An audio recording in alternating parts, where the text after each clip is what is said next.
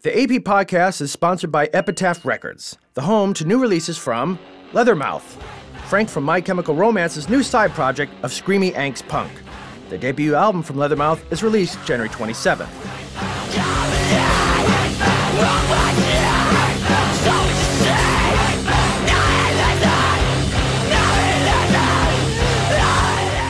And Screamo Icons Thursday with their first full length record in three years, Common Existence. Currently headlining Taste of Chaos with Bring Me the Horizon, Common Existence comes out February 17th.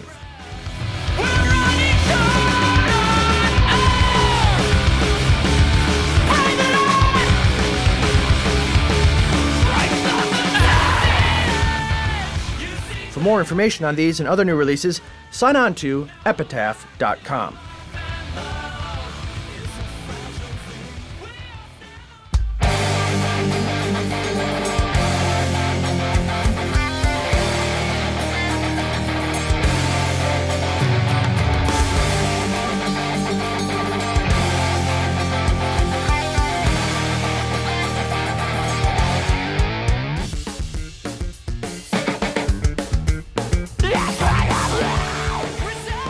There's a great new book out called The Rock Bible, written by Chunklet editor Henry Owings. The book is described as unholy scripture for fans and bands, and it reads like a how to, what to do, and what not to do satiric look at the life of a rock band, and dealing with fans, and dealing with each other, and surviving on the road and in the studio. I highly recommend this book to any musician out there, and if you're a fan, go buy it for one of your favorite musicians and give it to them for their birthday the next time you see them in town. Look, they probably have enough teddy bears anyway. Anyway, in this chapter, uh, it's called The Gospel According to the Band. Psalm 306 reads Here we go. When a piece of equipment breaks in the middle of a show, if you look at your road crew, roadie, helper friend before you look at the piece of equipment, your inability to take care of your own stage mishaps has matched your inability to perform on stage. They're officially called road technicians, but usually techs are even more broadly defined as roadies. These people are the nurses of that musical operating room known as the main stage.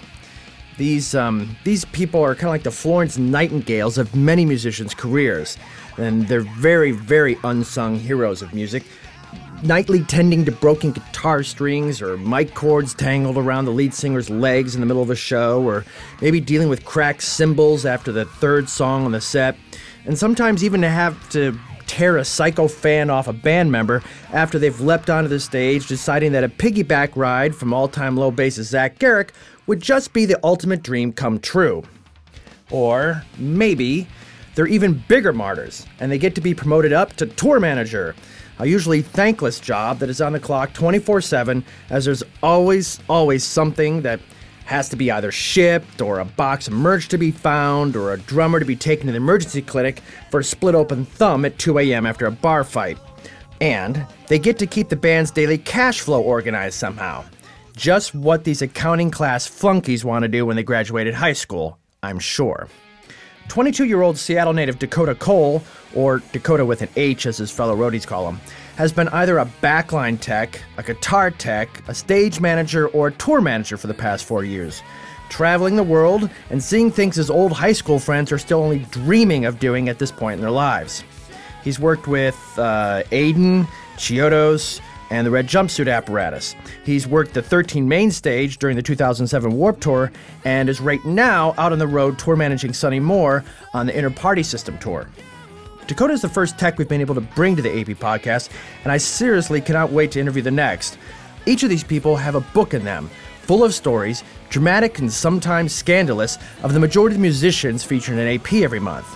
But more importantly than all that TMZ news that they know, they literally, literally are the life support system for any musician.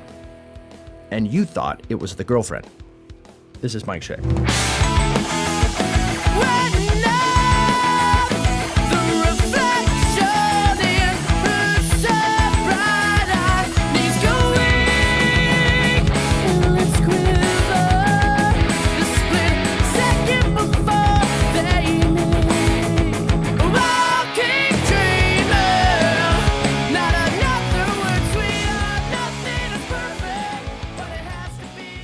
So you probably want to do a level check, John. I take. Two, two. Hey, how are you doing today, John? Awesome. Said like That's good. I am having an awesome day too. These last this last week's been really good. As soon as we played our New York show, all the stress level just went straight down. and you said that just and you and you did your test just like a like a tech. yeah. Two two. All right, ready, John?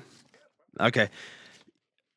Um, you know that's actually uh, I was just thinking about that. Um, uh, probably a really good question to ask. But is there sort of uh, any uh, r- you know like you know like when you're young you watch football players and they call off the shots you know and they call off the numbers and and uh, and you're young and you don't know what the hell that means you're like oh they're just making numbers up or what and then you get older and you kind of learn there's a mythology to it and there's they're calling out plans and things and so forth and and um and for you uh for techs when you guys do those you know those things on the stage and you're doing sound checks and you're saying two and two and four and four there's got to be a method like are certain numbers doing something to test certain sig or you guys just saying anything into the microphone Uh, yeah, it's a lot of just saying stuff in the microphone. Uh, our sound guys will get up there, and a lot of them know frequencies with their voices and stuff that they're looking for. But when we're just doing a straight line check right before the band goes on, it's usually it's usually whatever comes into your head. Our our drum tech actually has been whatever city we're in. He'll find out what that city hates, like another city's sports team, and we'll say like when we were in New York or in New York, he was saying, "Hey, what's up, Red Sox Nation? You know, let's go." And everybody will just chant like and just hate him so much. So, um, but yeah, it's just whatever you can think of off the top of your head, real fast, just so you can get it done, and making sure everything works and sounds correct. You know. because i was talking to jason the other night when we were at jack's mannequin and uh, i was saying they were playing reggae music Mm-hmm. during the before the show, and I said, you know, this takes me back to the '90s because anytime you went and saw any major act, there was always reggae music playing in between the act or before the show, and I'm like, is it? I just thought it was like all the guys that were on the road were into reggae music, and he's like, no, they're actually checking Yeah. the bass line stuff for something or another. Yeah, it uh, a lot of uh, sound guys will take you know certain songs they know and what it's supposed to sound like to check the PA, and that way everything else will sound accordingly to that, making sure you know the bass is at a right level with that song and the high end is where it needs to be. Um, we uh, on this tour we've been checking with uh, Toto's Africa and some Jeff Buckley actually, which are both amazing songs, but I'm really sick of them now. So my so we have just we have just done the first chapter for concerts for dummies. Um, Yeah. So uh, that's great. Hey, I learned something today. First of all, thanks for doing this because this is actually um, you are our first tech, and um, I actually find the guys that are uh, uh, you know doing the doing the tech work on the road for bands and so forth um, just some of the most fascinating people because you guys really are um, you guys are like the nurses uh, of the of the stage. Um, and uh, if you really want to know what the hell's going on on up there or or if uh, you want to find out uh, if something's busted or if or if there's some uh, uh, drama with the promoter or who knows what it's usually the techs that know everything. Yeah, that's that's pretty much how it goes just because we live at the stage all day long and you know we're there every day but uh, let me say thank you guys for having me this is honestly the coolest thing that i've ever gotten to do while touring So, Really? yeah this Wow. is this is definitely like top thing i've ever you know gotten to do like sitting down here with you guys and well we'll see after the hour so see if you still feel that way we'll be, we'll, this is gonna be awesome i can't wait So, um, so you know, music critics they say are failed musicians, and movie critics are failed movie makers, and restaurant critics are failed chefs. So, are are are techs failed musicians? Um, Or I, I am I'm not. I don't think so. But there there are a lot of people out there that have given up playing to work on the road. I think it's more of a money thing. I mean, a lot of it's not so much that they're a failed musician. It's just they couldn't you know establish that into a career like they could do doing sound or doing guitars for a band. So I mean.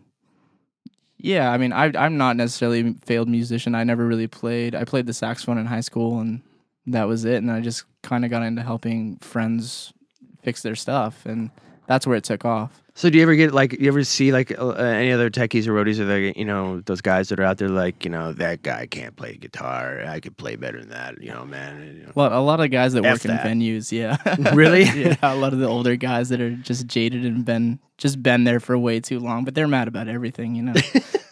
So, it's not just that.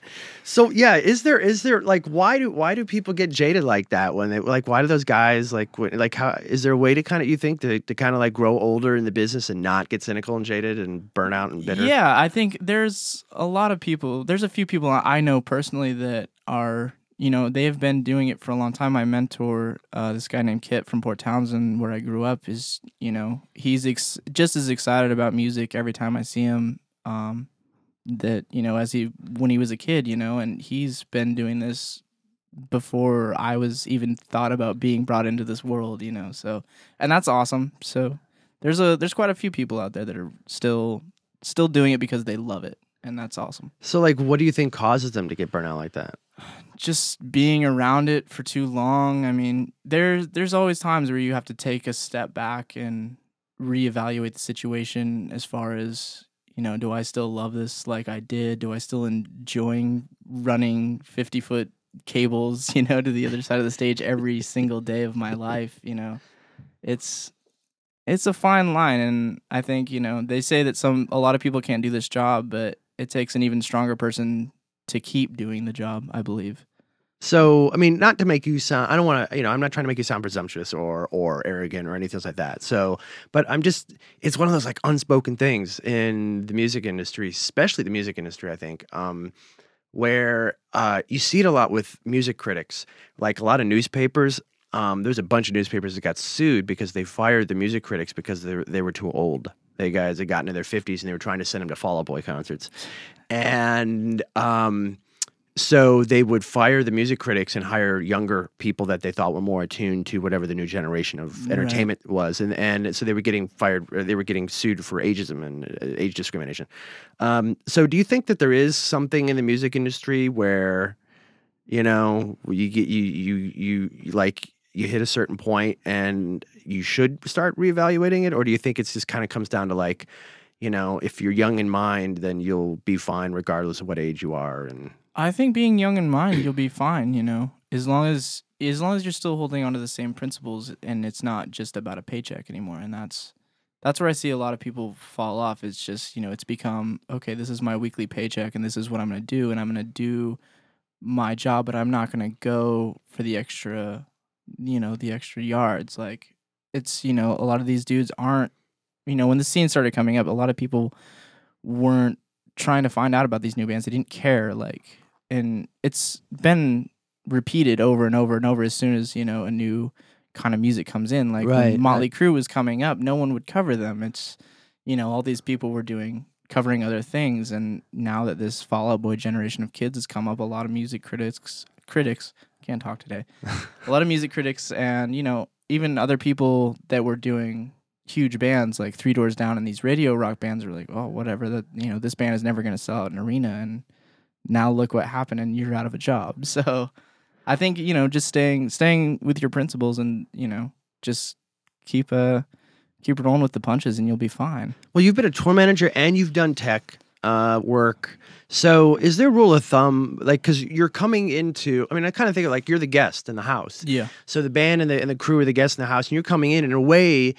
It's kind of like you're trying to rearrange the furniture um, at a house you don't own and you Right. don't live in. So, is there is there like a rule of thumb, or is there, is there etiquette etiquette that you guys use with the house staff that are kind of like like to you would just be rule of thumb, but to other uh, fans of music and stuff that don't know what's really going on behind the scenes, you know, that maybe they you know didn't know about. it's usually we'll roll in you know it's be polite as possible and that's just an everyday thing you know to whoever you're dealing with whether it's the barista at starbucks or you know the house guy at house of blues cleveland it's you know you you're polite and if you know you're polite but firm and you get what you want that way but you're nice about it and you still because you still have to work with those people all day long you know they're going to be pushing your cases they're taking care of your gear really for you so if you're not being nice about it there can be repercussions from that but at the same time you know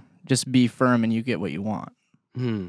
So is it is it is it one of these things like you know, is there is there like a um for those that maybe listen to this that maybe you're thinking about getting into going on the road, um is there kind of like a um a one two three to conflict resolution when you're kind of like the the visiting band so to speak, with um, the like with the house crew or with the promoter or anything like that? Is there kind of like a It's it's like any almost boyfriend girlfriend relationship. It's it's all about compromise. you know, you you have to give a little to get some.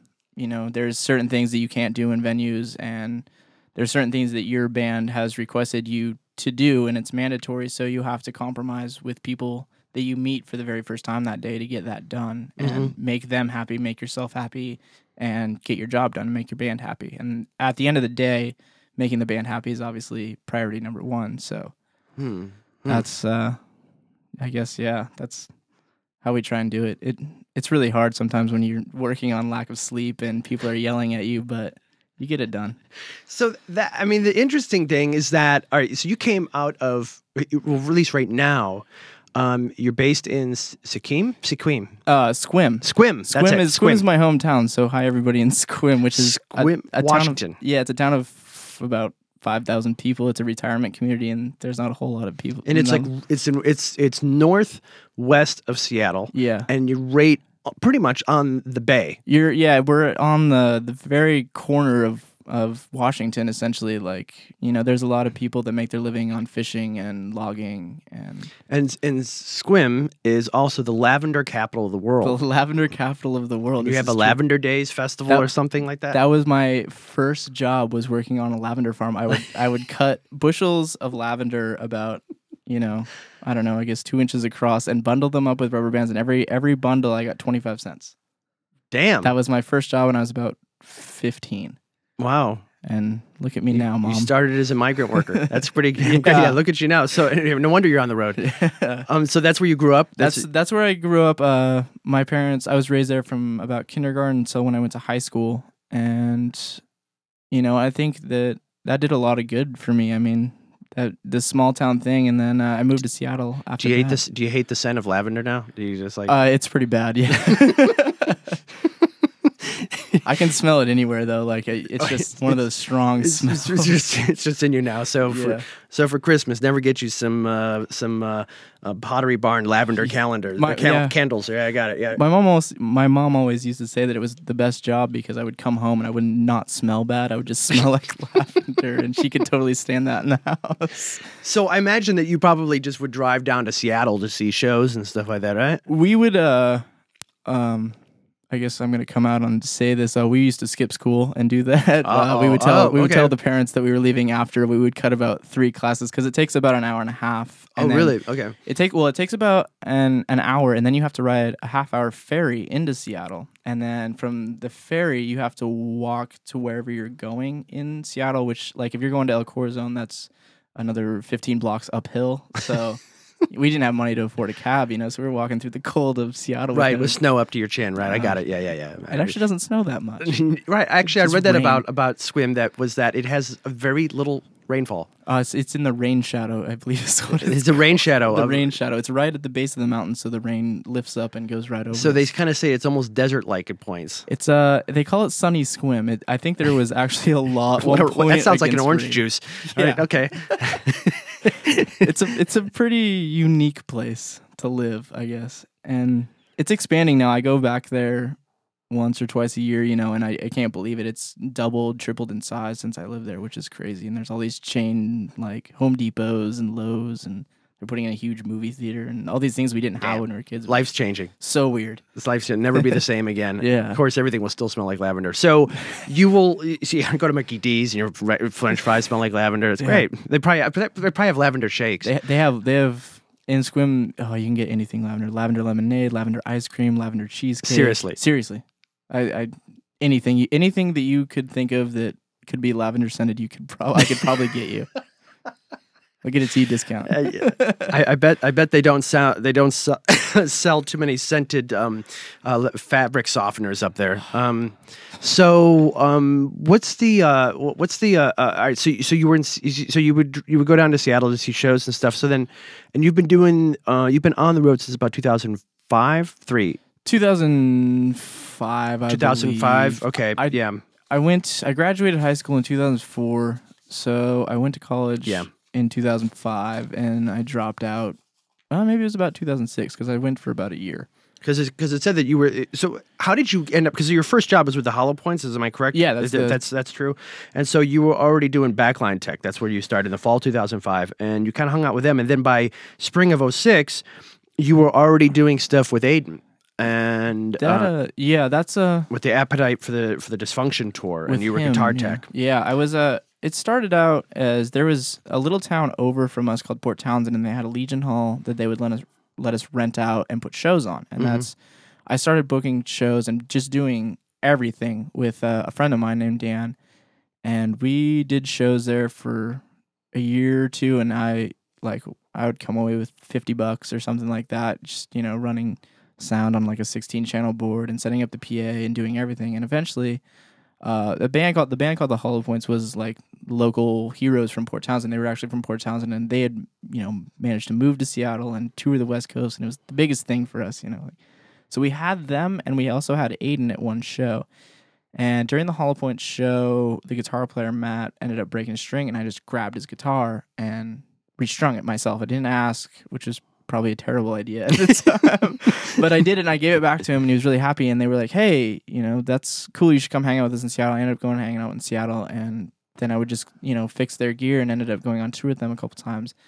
And after that, I had met the Aiden guys from those shows as well, and they had just signed a Victory. So And they're out of Seattle. they're out of Seattle, yeah. And so they played a couple shows and they, you know, we're eventually we're like, Hey, we're gonna need a tech, you know, we know you, your friend, like we can only pay you this much amount of money. But at the time I was like, Oh my god, just, uh, this band's gonna pay me, you know, so much money to go on tour with them. What? And I, I don't have to work the lavender fields. yeah, I don't have to work the lavender fields. Like, like, I'm like, this is awesome. So jumped in the van, and I've I've pretty much been on tour since then. Yeah, about three and a half years now. Almost. And and Four? so so the, the question then would be how many days out of the year are you home?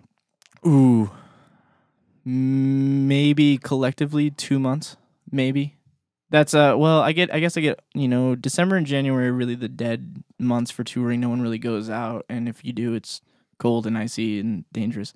So I get December and January off, and but between between February and the end of November, I probably come home for maybe a month collectively, a week here, a few days here. You know, probably the biggest break I've had since February is two weeks. So so to go back a little bit, why would you then why what was it about? Was it just because you were technical when you were younger or what was it? Like why would you start like what's the fascination with the back end? Because most everybody wants to be on the front end, you I know? don't know. It was just, I, I think it was always just, I can remember the very first few times with my friend, my mentor, Kit, uh, he, you know, would take me back to stage to shows and show me load in and how boring it was. And I would see, you know, racks of just guitars and, or wherever I was. And I would, I would always watch band guys pull out their guitars and it was, just the way that I don't know, just the way they sat in the rack and how shiny and clean and awesome they were, and that really fascinated me. And so I really, I don't know, I really started liking to do that. I really like to be on the stage where the action was, you know. Um, there's, I guess, I don't know.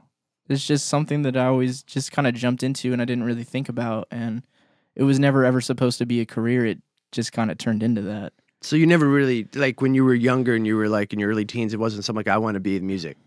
Uh, I mean, I, I've I've always loved music, just like you know, kids, and I still do. But it was never like, oh, I love music this much. I want to be on, you know, I want to be a guitar tech straight up. You know, Mhm. like it was like, oh yeah, that would be awesome if I could go on tour someday. But that'll probably never ever happen.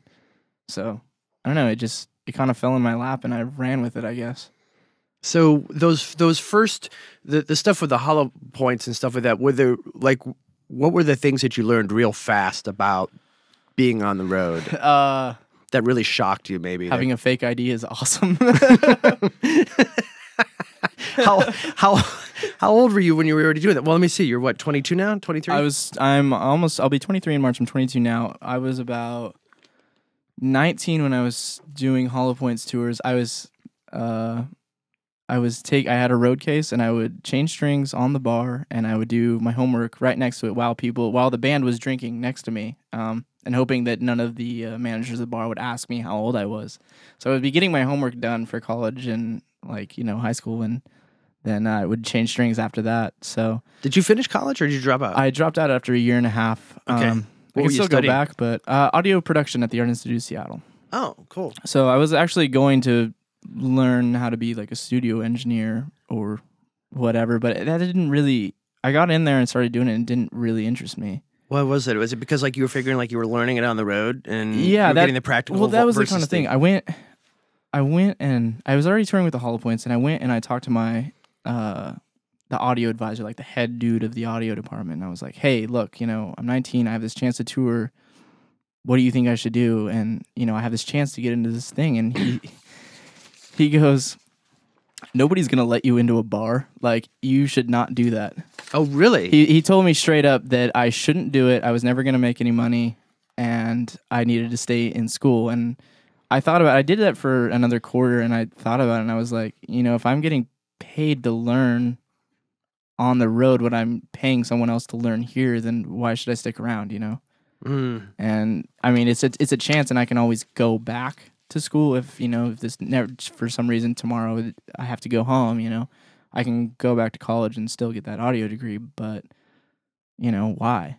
I Hmm. I you know, I learned just the same things, but I got paid to do it and, you know, I guess that was uh that was the final decision and I just said screw it and left. Well, you've traveled around the world. Yeah. Um, I think you've done you've done Australia. No, I have I, every time I try and go to Australia, I either have to cancel it or the band cancels the tour. We were, we were supposed to go in February with Chiodos, and uh, we canceled to do the Linkin Park tour, which by no means was bad at all. You know, Right. we got to do uh, Madison Square Garden. I have not been to Japan, but we're supposed to go in February, so crossing our fingers on this one.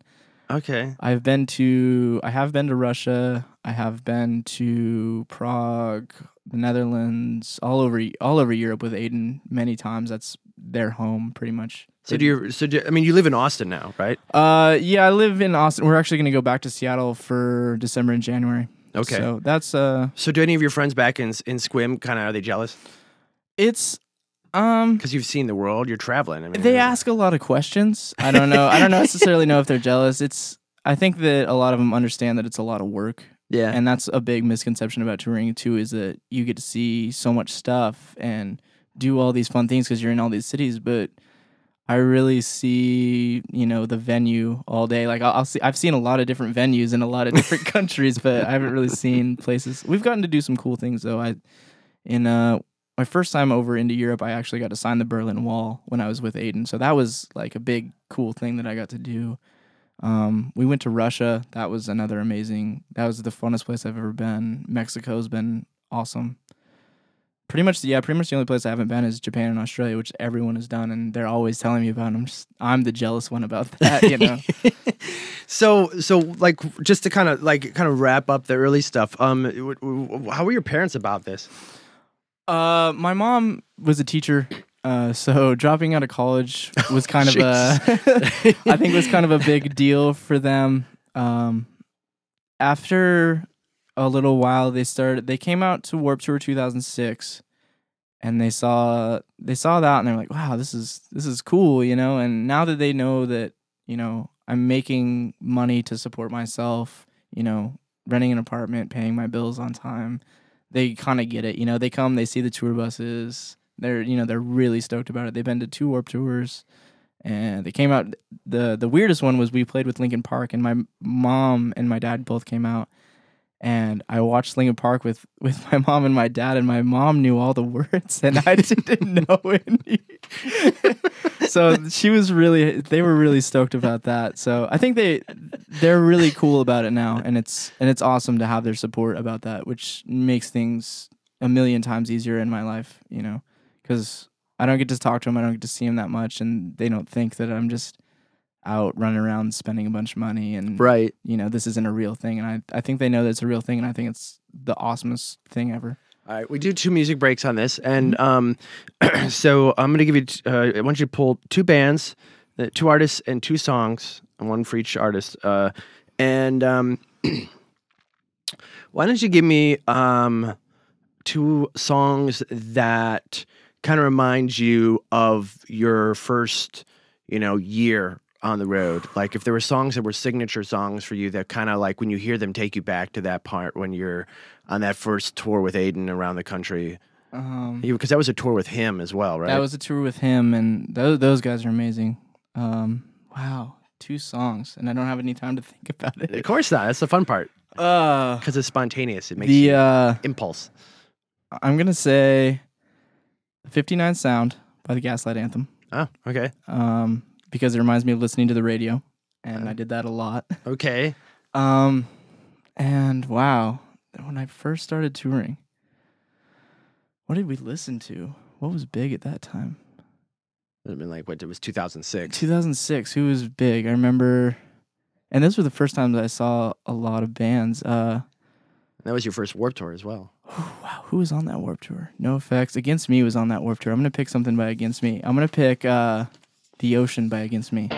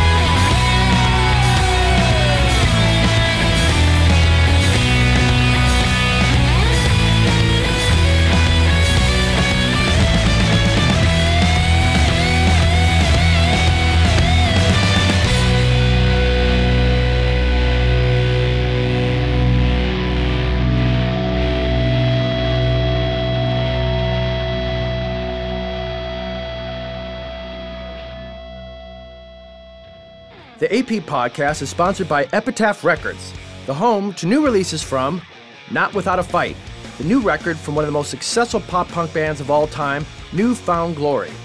Their Epitaph Records debut comes out March 10th, followed by a full length US tour kicking off in Tempe, Arizona on March 25th.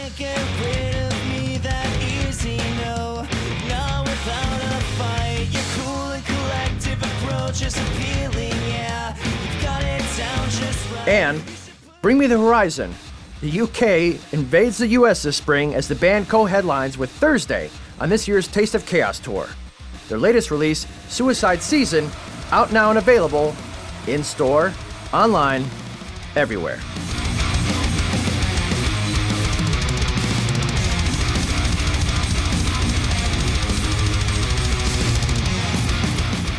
For more information on these and other Epitaph new releases, sign on to epitaph.com.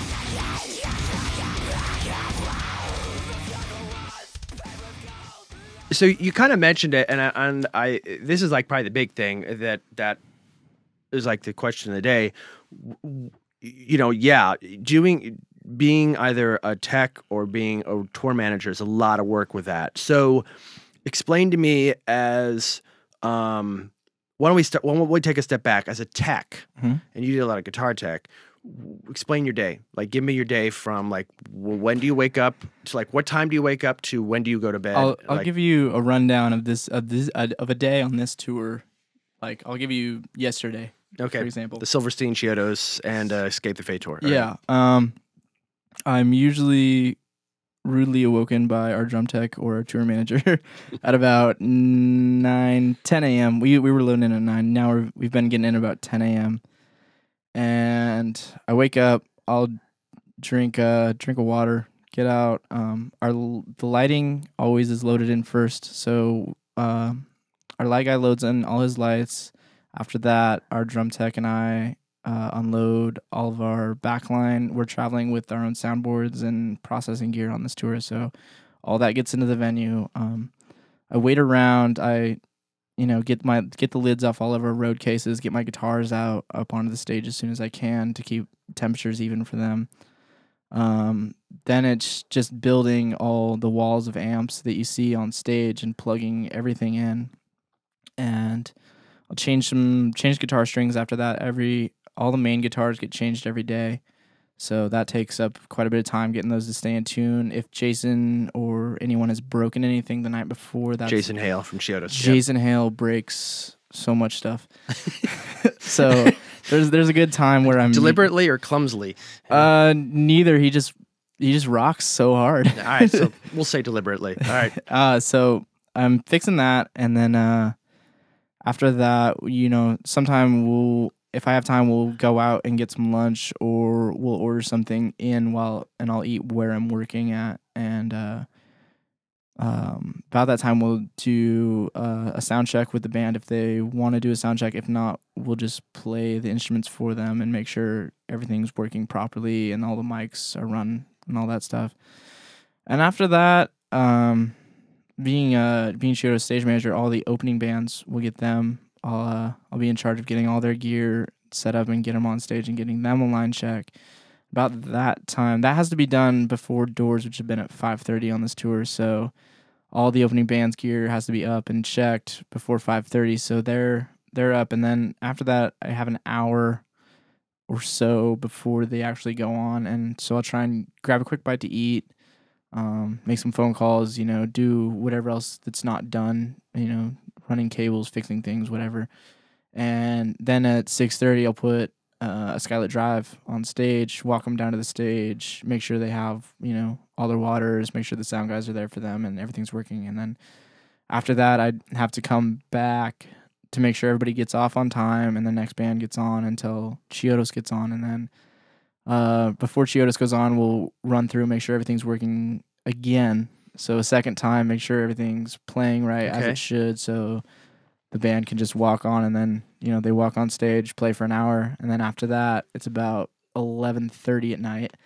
So uh, tear everything that I had set down in the morning, pack up all the guitars, make sure everything's, make sure we have everything that we need, and then uh, push out and load our trailers back up. And about that time, it's about one a.m. and So I go- 14 hour day. Yeah. yeah, and then I get get to go back to sleep, or you know, I'll hang out for a little bit, eat like a real late snack, um, do whatever, and go back to bed, and then do it again the next day. You get rudely wakened the next morning. Yeah, that's that's why you know you're going to bed at one, two a.m. and you get like seven hours of sleep or whatever, and so somebody has to shake you to get out of your bunk. So so so when somebody says, "Oh man, the bus calls at 3, that doesn't necessarily mean you have to stay up till 3. It means you can go back and crash at 11 o'clock if you Mm. Feel like it. Yeah, I mean, if you can. That's just when our bus drivers are showing up and we're leaving, so you have to be back at the bus at three. But I don't think I've made it to to a late bus call one time this tour. You know, a lot of people, you know, the band will go out. Sometimes they'll go to a bar, or whatever, and um, the crew just goes to the bus and just zonks out. You know,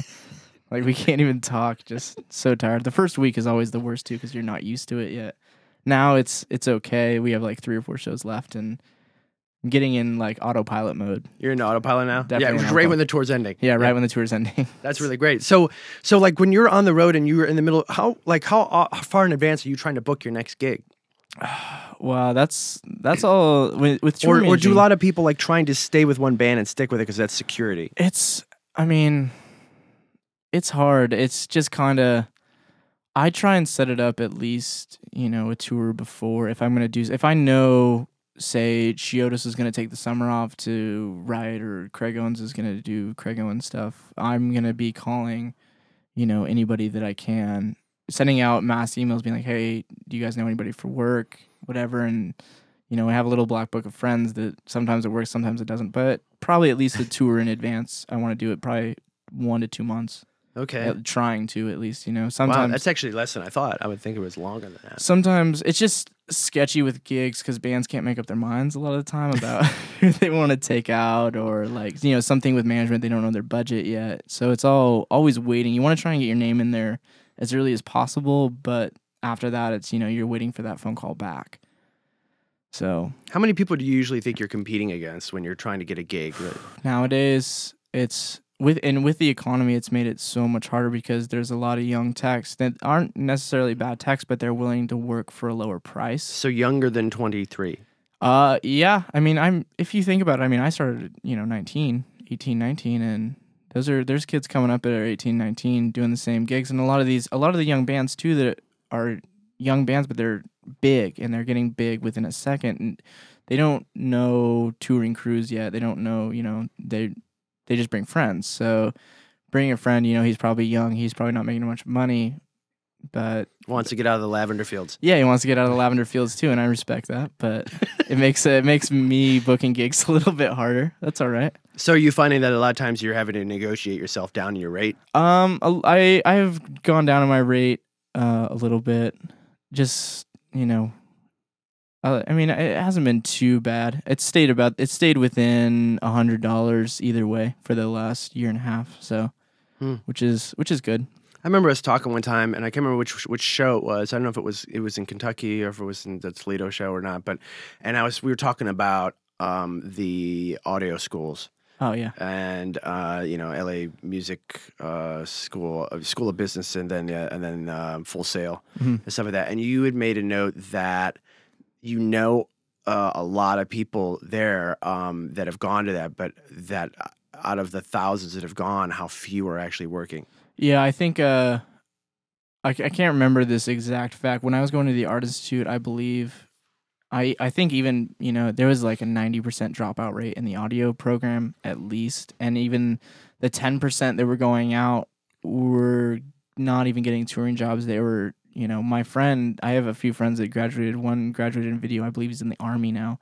Uh, my friend who actually just got a job tour managing Pierce the Veil and doing sound for them. It took a couple years and I think his first job out was working at Radio Shack, you know, Hmm. things like that. And it's it's sad to see that with your friends, you know, you you see a lot of potential in those kids and it's just it just sucks, you know. And Right, I'm right. kind of glad like I don't want to be the one to say it, but I'm really glad that I got out early, Mm. you know, and started working, started getting in early and now now these guys are doing the same thing that I did, but they're just 2 years after the after I did it and you know, is they're working their asses off, but it's it's still very hard for them even with a degree, you know, most a lot of bands will be like, "Oh cool, you have an audio degree, like can you mix?"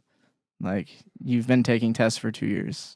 Can you can you do this? Like, So, so there is there is a lot of validity to the idea that it really does come down to having a, a talent, a natural ear, Mhm. an ability, it's it's multitasking. it's experience. It's it's so much of who you know. You know, Really, it's so much like when I worked I worked with Aiden and I couldn't get another gig to save my life. You know, I lucked into Aiden and you know, thank God for those guys for taking me out on the road. I you know, I owe them so much for that and they took a chance on me and that's I find that's what a lot of it is with mm. kids, you know. If if you're gonna be a tech, you know, you know the band that you're gonna, you know, do and you work really hard and then someone else will notice you and then but having an audio degree like i mean I, I do know people with audio degrees that are you know doing just fine and doing touring jobs and that's that's good i'm not not to say that those there aren't people out there like that but for the most part and especially with the younger kids it's it's so hard you know like they go and they learn and they're smart but it just it's so hard to work out and then after that you have so much debt to pay off already that you need to have a good job to start making those payments and Right. support yourself and right?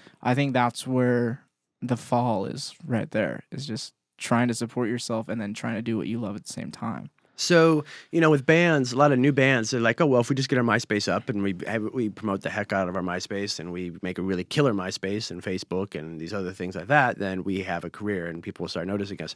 But with tech people. I mean, is there is there an online component to marketing yourself, or is it kind of really just comes out a lot of like uh, on the foot, you know, on the ground, It's it's a, it's a lot of that. networking, You know the, in the person? the guys that are doing the big jobs. You know like the Linkin Park crew and those dudes. You know they know everyone and they've been doing this for thirty years. You know like and they just know everyone and they they have friends and they'll get called in to do jobs. But as far as young techs like myself and other people go, there's a few websites. There's uh, uh, www.roadie.net, which is a good uh, networking thing for. It's a lot of older people, but I I think there's a lot of younger kids coming in, getting in the mix, and you know, learning, talking, and Mm-hmm. trying to see how things go in this world. Um, I think there's roadiejobs.net or something like that where you can post resumes. There's there's a few new resume sites coming up, but I don't know how well it's working mm for those people. I've never really really done it. I've it's just always been, you know, through friends or management companies that have heard of me and they call me. So do you just out of curiosity, it's kind of like the Warp Tour, the cheat sheet. Kind of like sheet. like like if you really want to just start, you want to get your name out there real big and network like crazy. You got to go to like the conventions, Yeah. and to a certain extent, Warp Tour is the convention Warp, of Warp the Tour underground is the scene. convention for this. Let me. I'll give a piece of advice to kids that want to do this. Warp Tour sucks so bad. W- that was one of the questions. All right, Like- so how do you survive on Warp Tour? Yeah, How do you survive on Warp Tour? Work your ass off. Just you have to. You're okay. If you think that, I mean, how many bands are on Warp Tour? Do you think on on oh, average? oh, they go everywhere between you know forty to hundred to two hundred. I mean, it depends on how many he's got like flying on in and out all the time. You think? Okay. Well, let's just take stability of at least forty. But for for this. Let's just take the main stages and say that you have nine bands on each main stage. Right. Each band has a guitar tech and a drum tech at least.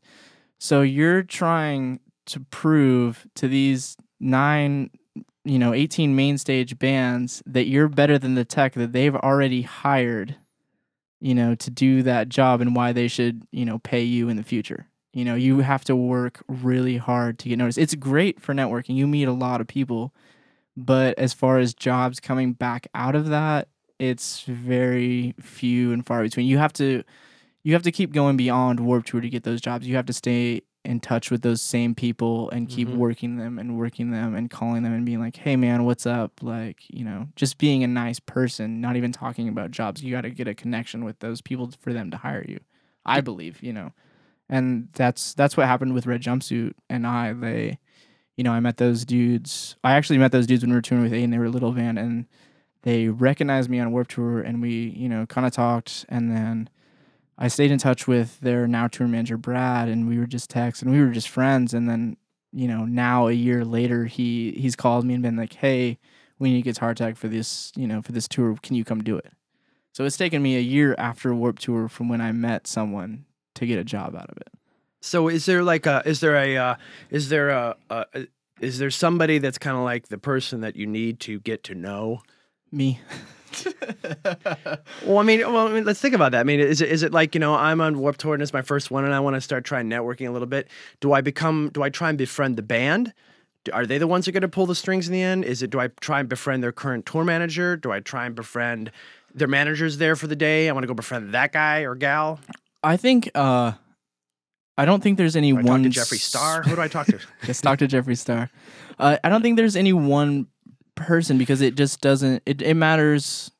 You know, it just depends from band to band. Like, I think you should just go out there and be a nice, hardworking person and make friends with anyone you can. Okay. Any any possible person that you can. Even merch people. You know, merch people are say friends with the bands, and or if they work for another band, they know that you know the band needs a guitar tech. The merch person will call you. So it's just going in there and just just try and get your name out there as much as you can and just be nice and polite and just work and work and work your ass off. Like on this last warp tour we were doing or i was i started off teching for chiodos and then i started filling in stage managing for for the vans warp tour and that helped out a lot meeting a lot of the production people. If you can i guess the one set of group of people is make friends with whoever's running the tour you know? Whoever whoever the upper people are say if it's warp tour you know make Mhm. friends with kevin lyman make friends with lisa brownlee anybody carrie Mhm. lee all those people and good things will eventually come it might not come right away but people do remember faces and names and it it's really true in this world So, um, uh, you were saying something uh, earlier about uh, one more thing on Warp Tour before I forget it. Um, and you kind of said you said you said you said Warped Tour sucks ass. Um, so wh- why does it suck ass? it's hot it's okay if you're if you luck out and start working for a band on the main stage you have it it's okay. Like because you're you always have the best spots spots to park your bus you know your gear rides in You a semi- have a bus. you have a bus. You uh your gear rides in a semi trailer it's always usually on concrete. But if you like when i did warp tour in 2006 with aiden we were on the hurley stage and but we would flip flop stages a lot. And sometimes you know like they would say okay you're gonna play the main stage first at 11.30 today. It's 10 o'clock now and you have to take all four of these mesa boogie full stacks and drag them across this field of dirt and rocks by yourself and we're not giving you any any loaders. So and it's just like it's hot. It's you know you get into florida it's like 110 degrees and you can't even think and it's every day for two months and it just doesn't let up you know? It's it's really it's really it opens your eyes as far as touring goes. And it's good you know but it's hard. It's re- i'm not gonna lie to anybody. It's the hardest tour i've ever done probably. That's probably why you never see overweight people on Warped Tour. That's very very few and far between. We're going to take a second uh, music break here, but I, I want to um, th- actually here's a great one for Warped Tour crowd. Um, because you've done stage managing, you've done tour managing, you've done teching. I mean, I've seen you be a tech, but I've also seen you kind of like act as a as a stage manager at the same time in some spots.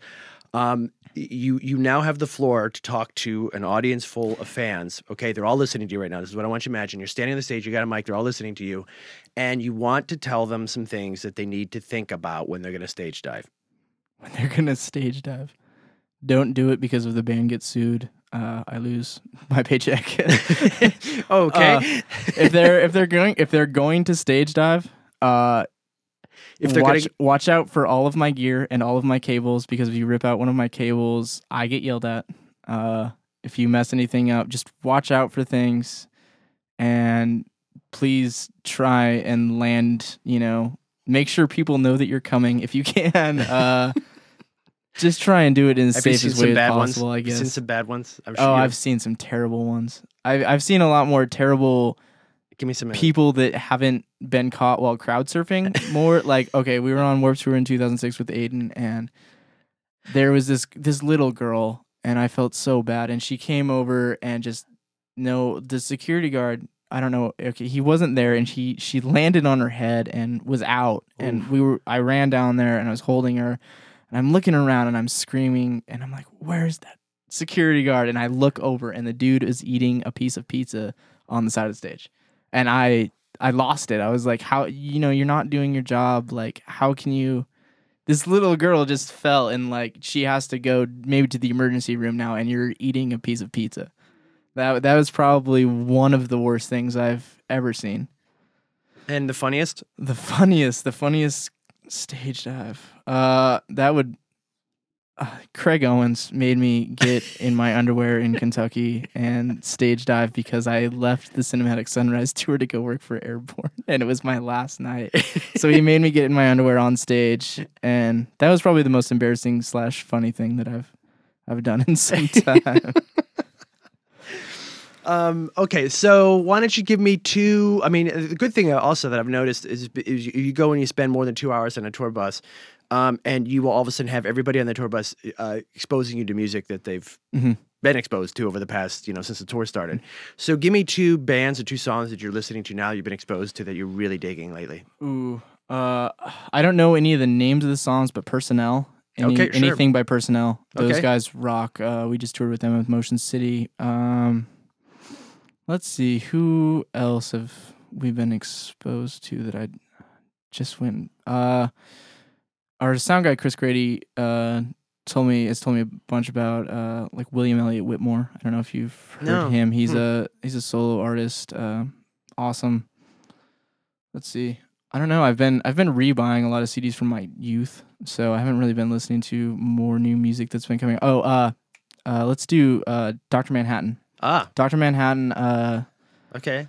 uh, Gunpowder a Ballet. That is There one of Okay. they're one of the best live bands I've seen in a long time, and that song is awesome. I love that song. Let's do that one.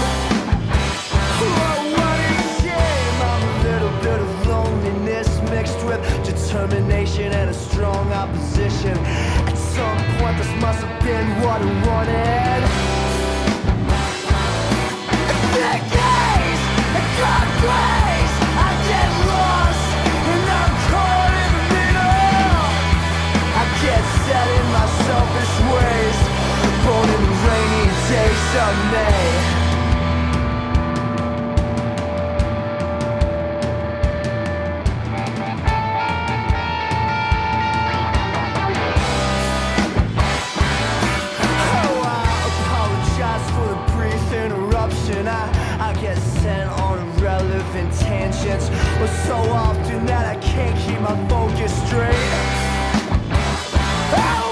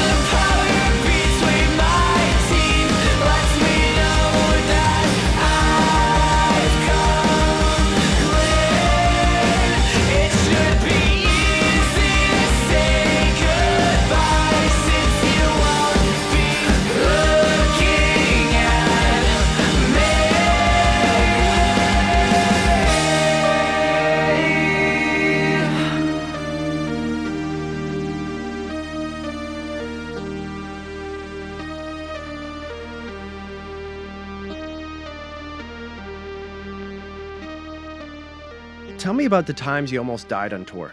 died on tour. Uh wow. I mean, as many sketchy plane rides as we've taken, uh, I'm surprised one of those hasn't gone down. I've actually interesting fact, I've since May 5th, the the day we played Bamboozle, that night I started counting. And since then I've taken 49 individual flights. And that's scary every single time because I'm just counting down how many flights it's gonna take.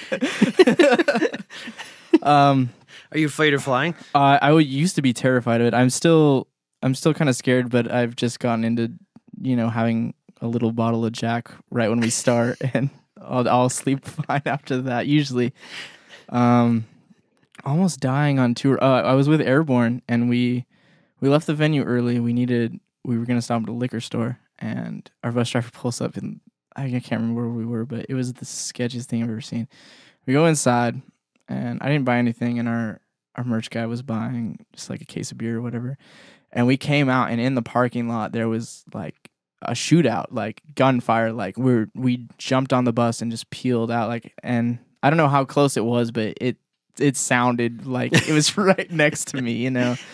So that was that was a little scary. Um I mean any day, you know, you have to worry about road cases falling on you or anything like that. I don't, you know, Any uh, and it usually when, when if I've asked this question, usually bands will start talking about like, you know, bus drivers drivers that have had seizures on the road, or you know, we've uh, been we've been pretty lucky. snow, snow, driving in snow. Snow is always terrible. Um, I've always been lucky and been on the bus that didn't wreck on the tour. Like, like on the Mayhem tour, uh, Disturbed's crew bus ended up like just shooting off the road. Like, drum tech broke his leg. Everything was like bus was total. It happens. It's really scary to think about. It's um. I, here's one. I got one. I just thought of it. We were uh, we were opening. I was with Aiden. We were going to open for Rise Against in Spokane. So we just took the old Aiden van from Seattle to Spokane, which is about four hours, I believe. And it was in January, and we you have to cross the Cascade Mountains to go to the other to Eastern Washington. We were coming back, and we slid. We hit ice and we slid, and the whole van and trailer was completely sideways over like three lanes of traffic, and we slid for about a football field just sideways, like looking out the windows. And it it it, it would have been terrible. Like we eventually straightened out, but if there had been anybody behind us at the time, that's what would have really gotten us. Whoa! You know, and it's scary too. You know, you come off every every every winter you hear about you know bands and vans going over I eighty between Wyoming and and Utah, and that's where everyone wrecks their van. That's where a few people have died. You know, that's this this is a scary one, and so I worry I worry about our friends in in vans a lot more than the bus ones. The our Hmm. bus the bus drivers are always usually very good. You know, they they know where to take it slow. They know what to do. But when you put you know eight kids in a van with a trailer going over black ice through windstorms, you know that's where it gets scary. So I Wow. worry, I worry about my friends a lot more than I worry about myself being in a bus. Um, give me. I mean, you were saying before that you know, one of the big um, misunderstandings is you know a lot of concert goers will think that the people that are on the road and on the crew get to go hang out at some point, go touristy and stuff like that, and go shopping, and that's not necessarily the case. Um, but so, but there is one thing you guys do get to see, which is uh, on the the travel days. Mhm. Um, so um, the travel days are where you're just going from one city to another, and it's a long haul, or Yeah. something like that. So tell me the, uh, in your opinion, um, the route that is the most scenic. The most scenic. Where do I like anywhere in the Pacific Northwest? I love I love being in the Pacific Northwest. Um, when uh, the best the best travel day I've ever had in my entire life though was driving through the Swiss Alps at about Whoa. 10 a.m. Uh, on an old Aiden tour. Uh, we were going through Switzerland. I think we were driving down to England to play download or something, but that was just me stopping and going, "Holy crap! How did I get here? Like, what did I do right in my life to see such like the most beautiful thing that I've ever seen?" And to this day, I, I still think that's the most beautiful place I've ever seen. And the most grueling drive? A lot of um, that's that's actually another good story if you want to hear it. Sure. uh, we were we were driving through the Swiss Alps, and oh, it's another grueling story, and this is Alps. Okay. uh, I'm I was asleep in my bus and our, I was tour managing Aiden. Our bus driver woke me up about 8 a.m. and told us real quick, and there was smoke in our bus, and I was like, "What's going on?" I thought we had gotten pulled over and I needed to deal with the cops or something. And uh, I went downstairs and we opened up the Now, ba- now downstairs. Oh, okay. Well, there, in England, the two the buses are two stories. Some of them, so you can go downstairs. And I went outside, and all of our gear was riding in the the bays of the bus, which is like on the sides, and you open up doors, and it actually lives underneath where you are. Okay. And there was smoke just shooting out, and I was like, "Holy crap, what happened?" And uh, we pulled our kick drum out, and there was a giant hole just burned into it. Apparently, a piece of trash had gotten thrown up onto this really hot part of the bus and it ignited and burned a hole through. The best part of it was we were 50 feet from a 12 mile long tunnel, which seven years ago uh, a truck had exploded in and killed about 80 people. so we didn't actually know what was catching on fire and if we should drive through this tunnel or not. So I spent we we said you know we said screw it. Let's let's go for it. We you know we put it out. We drove through and i had to spend the entire rest of the day in switzerland calling a guy in england trying to get a new kick drum for the show the next day which eventually i did but that uh that was that was just that was a grueling scary moment for us. You know, made me think about um, um, what do what do a lot of concert fans, what do a lot of fans not understand about musicians? Uh, about musicians. That they're people too. Uh, i believe you know it's it's very easy to hold somebody to a bigger standard than they are. And I, i've done it when i was a kid. I probably still do it you know. But at the same time a lot of you know after a show it's like have have you ever run around for an hour and 10 minutes? Just like have you ever put like 30 pounds on your back and run around straight for an hour and 10 minutes in front of you know and then what do you want to do? You the biggest thing you want to do is go lay down you know? You want to you want to go to bed or you know relax or something for a few minutes and i don't think a lot of kids understand that you know? They don't see it that way. It's like okay you're off stage. Let's you know let's hang out which you know a lot of dudes are happy to do but you know then when kids get mad that somebody you know in the band just wants to chill out and really doesn't want to see anyone you know especially if you've had a bad night or if they had a fight with their girlfriend it's Right, right. it's just you know we're we're people too you know techs and musicians it's we have long days and trying to do what we do best and so i don't think that they realize that we need a little space a little more often than than they think So, kind of keeping this in this in mind, um, you know, the, the fights between band members are bound to break out, and Yeah. I don't mean necessarily physical fights um, all the time, but also like just you know where they're they're fighting about something, they're arguing about something, and uh, so as a crew. Um, like on this tour right now, there's two buses. The crew on one bus, the band's on another. Yeah. And but most of the time it's not like that. uh yeah most of the time it's all of us stuffed into tiny coffins. right, rock and roll coffins. Yeah. Um. So, uh, what? How do you? How does like you know? What would be your advice to somebody that um is new to the road and they're touring like for the first time on one of these long tours in a bus with the band and they're fighting?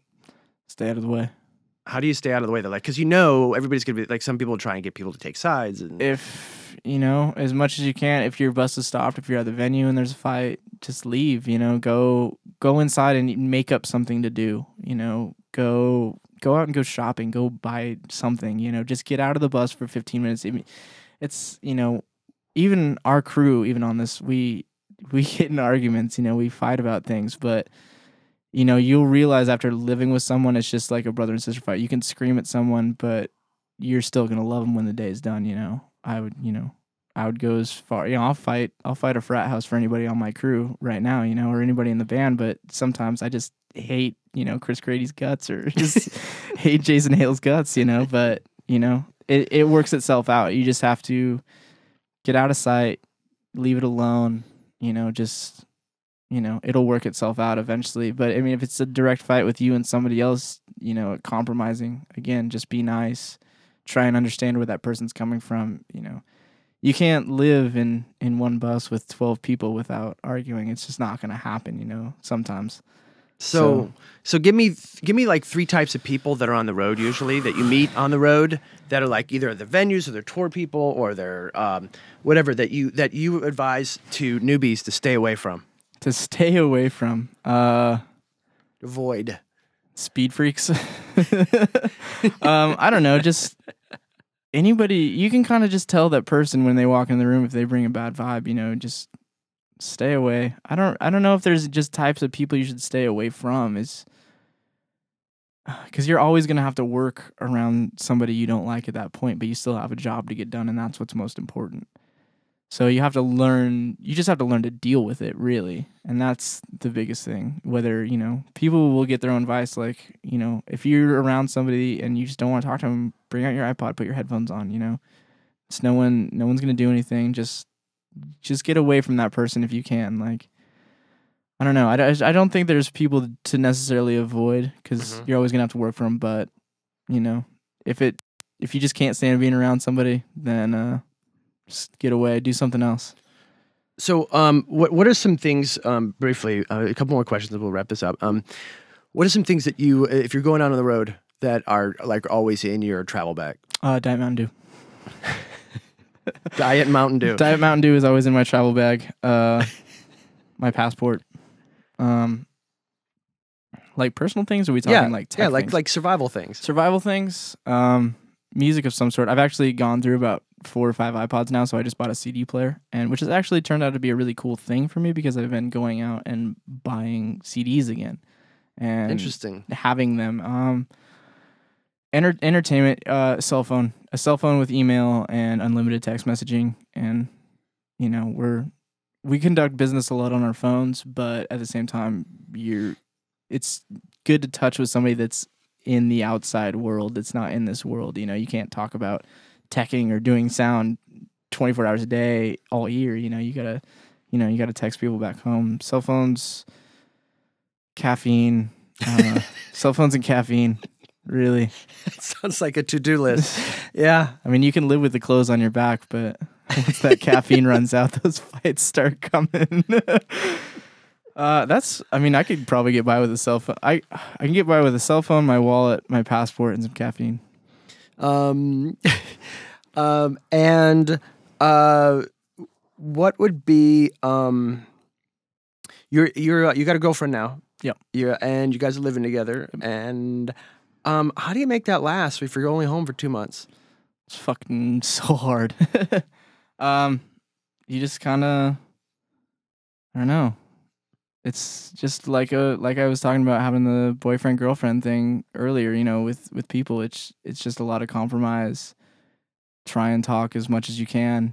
You know, um, you have to trust people, and that's a it's a really scary thing for a lot of people is is trust. And if you can trust that person, it'll all be good. You'll still get in fights and you'll still worry, but it makes everything a lot easier. Hmm. Um, yeah, I would just trust, just try and talk as much as you can. Anything. I mean, just getting, uh, you know, sending pictures or whatever, like on your phones, that can be a huge thing, you know. Try and do things that, you know, your, you know, your significant other and you would do if you were home while you're on tour. Try and go see a movie, you know, try and, you know, if, you know, you have like a, a record that you both love, you know, bring that record on tour and listen to that. Do, you know, try and keep it as constant as you can and just talk a lot and trust. And, uh, and it'll work itself out. Um, final question. Uh, you you you have a soapbox here for for a minute, um, and you have uh all of the groupies that you've ever met in front of you. Um, That's an entire Madison Square Garden. um, what would you say to them? just stop. just take a look back and look at what you're doing. Like it's like the it's like, you know, when you're 18 you get your first tattoo, your first band tattoo even and you're just like, "Oh, this is fucking awesome." Like, I love this. I'm to love this forever and then, you know, you don't. and uh you know, it's sad. It's it's sad to see some of these kids and you know, especially young girls these days. It's, you know, it's not even necessarily that they're even sleeping with people it's just trying it's the act of trying to do it like it's this mythical backstage bus thing that you want to see and you think that you have to do certain things to do that and you don't and people will always respect you a lot more for not doing that no matter how cool you think you are you know like Do you think that as soon as somebody's obviously a groupie, that the, the musician and the roadies and the techs and everybody will automatically kind of like look down on them? Mm-hmm. It's degrading. Oh yeah, it, it's it's a totally on tour. It I could, you know, there's just things that just I can tell you're frustrated. yeah, it's it's frustrating with girls, and it it it'll it's a thing that's never ever gonna stop, no matter how many times people say this. You know, even Shane from Silverstein, he says this every night on stage. You know, there's a lot of good girls out here, and there's a lot of dudes backstage, and you don't need to do that to make them think better about you. If anything, they're just gonna think less, and you know, it sucks. It sucks to watch. You know, I've I've seen so many girls I've seen more girls cry backstage than I've seen, you know, girls that are happy to meet. Cry from what? Just anything like, you know, just getting thrown out of backstage rooms after, you know, they're done doing their thing or whatever. Whatever, you know, happens to be back there. It's just you just don't have to do that and I don't know I don't know how to say that or it just seems like common sense to me, but I guess not. There's just, you know, mothers lock up your daughters, I guess. that that'll stop it. Well, I really appreciate you coming in and talking, and um, Yeah. I had a great time. And this is awesome. And uh, um, I'm just trying to see if there's like any, if there was one more. Uh, no, I think I've actually hit everything here. Oh, the one uh, last question, and we'll go. Um, and this will be really, really simple. Um, the best cities to work in. Best cities to work in. Uh, that's uh, obviously Seattle because I'm from there and I know the crew. Um, besides that, the best cities to work in. Wow. Uh, Jannus Landing, Florida is kind of it's kind of a crappy load in, but the crew is some of the best crew I've ever worked with. Jannus Landing is awesome. Uh, Where is that? it's in St. Petersburg, Florida. Okay. Um, there's a new venue in Richmond, Virginia, that's owned by the same people that own, own the Norva, and that place we just played there recently, and that was fantastic. It was awesome. Where else? There's something I'm I'm forgetting. Um, L.A. is always a good place to play. I, uh, San Diego, San Diego and the Soma are always always good. Um, it's Wow. really real laid back. All of our friends are always there.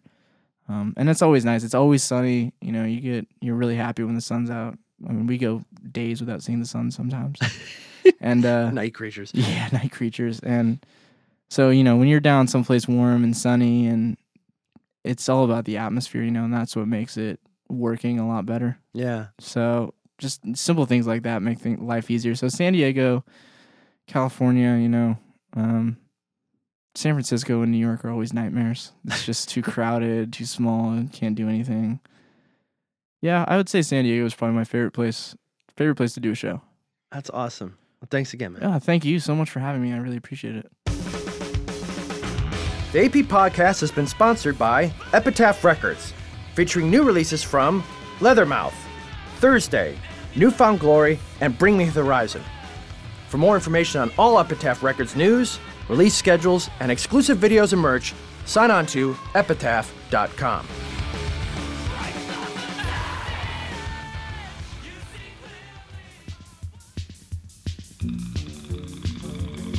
AP podcasts are recorded at Lava Room Recording Studio in Cleveland, Ohio, a New York City quality studio at Cleveland prices. Check out www.lavaroomrecording.com. For more information on Alternative Press Magazine, go to www.altpress.com. The podcast engineer is John Walsh. Post production assistance from Rob Hortensi. I'm Mike Shea, and this is all my fault.